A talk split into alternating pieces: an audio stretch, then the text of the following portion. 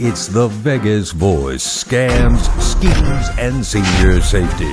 Everything you need to know to avoid becoming a target of elder scams. Now, here's your host, the publisher of the Vegas Voice, Dan Roberts. Hello, everybody, and welcome to another Vegas Voice segment of Scams, Schemes, and Senior Safety. I'm your host, Dan Roberts, and our goal is to inform you of all the bad things that surrounds our lives when we get those emails or answer the telephone. For this segment, let's discuss all those emails that now make our day so wonderful, and that's why we're connected to the world. I'll just open my emails and share with you how important and busy I am. Oh, look at this. My new best friend, Mike Oliver, wants me to help him manage his inheritance investment of millions of dollars. I just need to send him my personal information and I could probably retire while I collect all those monies. I know, I know. Is anybody out there that stupid? Okay, let's delete this one. Next, it looks like I received an email from Chase Bank. It even has the Chase logo, so it must be legit. Oh my goodness, they're going to place a temporary hold on my bank account. What should I do? Wait a minute. I don't have a Chase bank account. And take a look at the sender.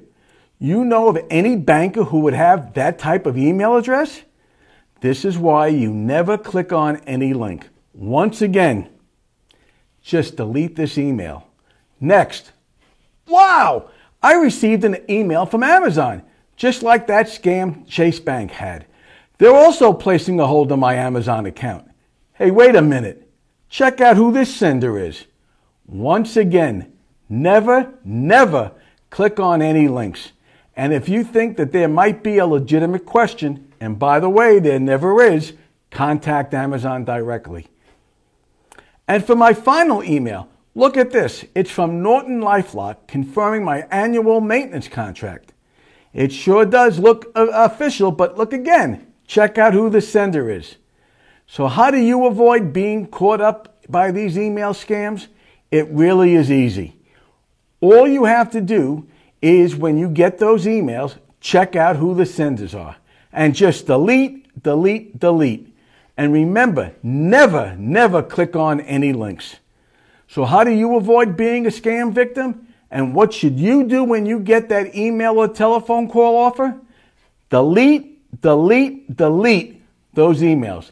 And should, you and should you receive that offer by telephone, it's shrewd to be rude. So, hang up the phone, hang up the phone, and hang up the phone.